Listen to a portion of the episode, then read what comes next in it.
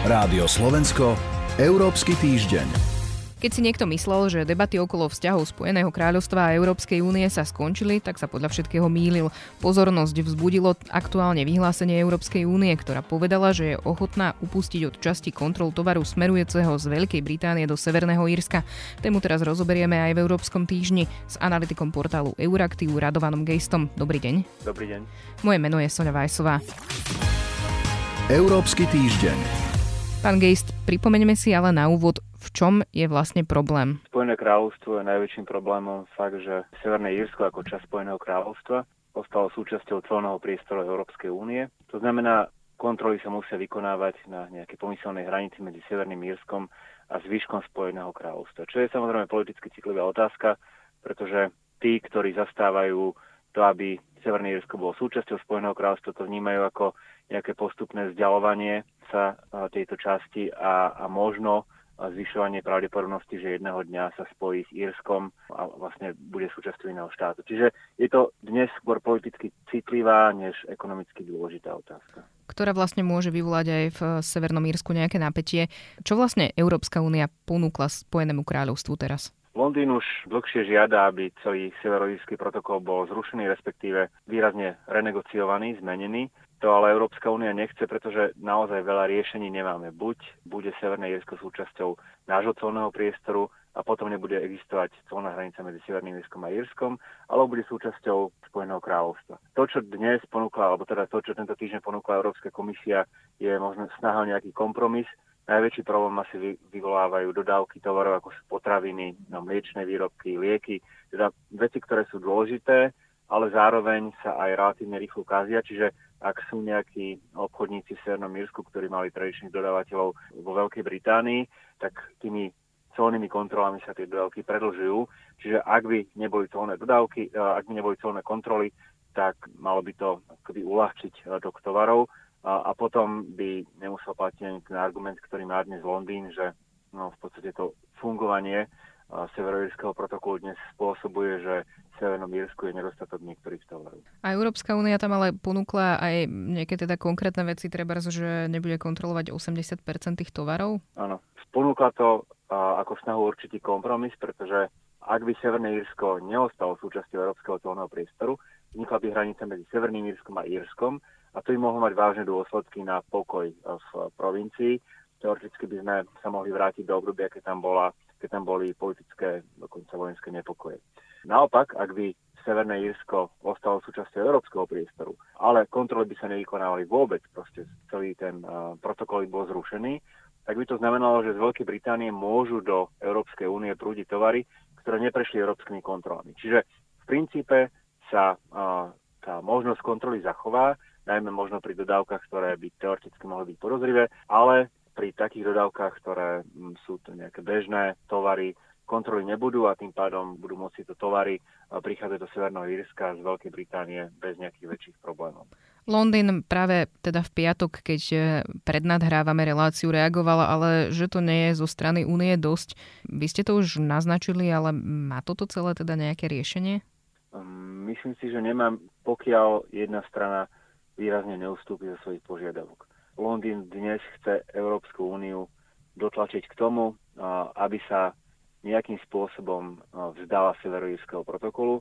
Pomohlo by to vláde Borisa Johnsona, ktorá má svoje problémy, ktorá hľadá podporu u severoírskych unionistov, no ale samozrejme prinieslo by to praktické problémy. Ešte keď sa rokovalo o dohode o Brexite, Londýn hovoril, že sa nájde nejaký spôsob technologického riešenia, ktorý by umožnil trekovať tovary tak, aby ak sú určené pre Severné Írsko, tak skončili v Severnom Írsku a nešli do zvyšku Európskej únie, ale zatiaľ tento technologický spôsob stále nemáme. Teoreticky, ak niečo takéto vznikne, vyriešilo by to situáciu, ale nemáme to. Čiže jediné možné riešenie je, ak politicky ustúpi jedna alebo druhá strana. No a pravda je, že politicky je tento problém dôležitejší pre Londýn ako pre Európsku úniu, respektíve Brusel. Uzatvára Radovan Geist. Ďakujem vám za rozhovor. Ďakujeme a do počutia. Rádio Slovensko, Európsky týždeň. Štáty Európskej únie aj naďalej riešia problém, čo s vysokými cenami energií. Už minulý týždeň sme v Európskom týždni načrtli možné riešenia, ktoré pripravuje Európska komisia. Tá ich predstavila až počas tohto týždňa. Teraz ich rozoberiem s analytičkou portálu Euraktiv Irenou Jenčovou. Dobrý deň. Dobrý deň. Európska komisia teda tento týždeň predstavila už konkrétny súbor nástrojov, ktoré môžu členské krajiny využiť na to, aby zmiernili bezprostredný dosah nárastu cien energií na najzraniteľnejšie skupiny obyvateľov. Čo za nástroje to sú? Akým spôsobom chce Brusel znižovať aktuálne ceny energií? Komisia ponúkla škálu krátkodobých opatrení, ktoré môžu národné vlády použiť a mnohé tak už urobili. Ide napríklad o jednorazové dotácie pre domácnosti vo forme poukazov, to znamená, že domácnosti dostanú napríklad voucher v hodnote 100 eur, ako urobil Francúzsko. Ďalej ide o cieľenie znižovanie spotrebnej dane či pomoc firmám. Podľa komisie teda by prioritou mali byť veľmi cieľené opatrenia, ktoré dokážu rýchlo tlmiť následky nárastu cien na ekonomicky zraniteľných spotrebiteľov a na malé firmy. Ak sú teda tieto opatrenia cieľené na najchudobnejších a tiež ak budú časovo obmedzené, podľa komisie to nie je v rozpore s pravidlami trhu. Komisia apeluje na členské štáty, aby využili príjmy z predaja emisných povoleniek, ktoré napríklad na Slovensku idú z časti do modernizačného fondu a z časti do environmentálneho fondu.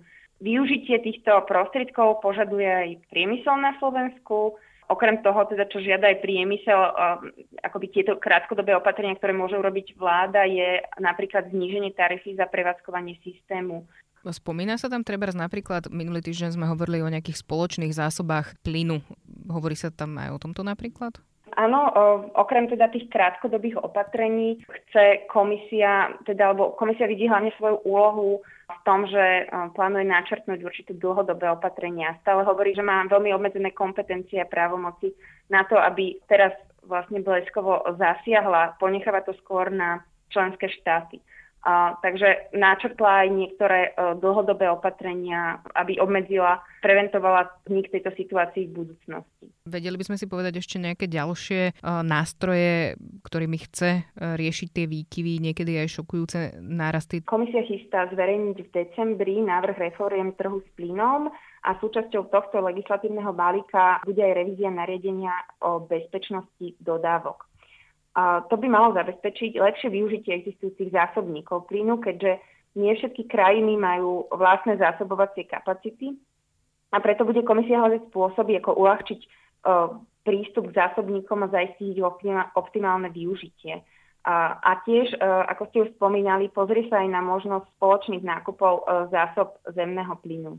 Hovorí Brusel, Európska komisia o nejakom predpoklade, kedy by jej návrhy mohli mať aj nejaký reálny dosah, lebo predpokladám, že tá loptička je teraz na strane jednotlivých krajín. Áno, presne ako hovoríte, teda komisia vidí svoju úlohu v tých načrtnutí tých dlhodobejších riešení s tým, že neustále zdôrazňuje, že ako keby najlepším riešením je urýchlené zavádzanie obnoviteľných zdrojov a zvýšenia úspor energie. Napriek tomu sa akoby tejto témy ne, nezbavuje a téma rastu cien energií bude hlavnou témou na Európskom samite 21. a 22.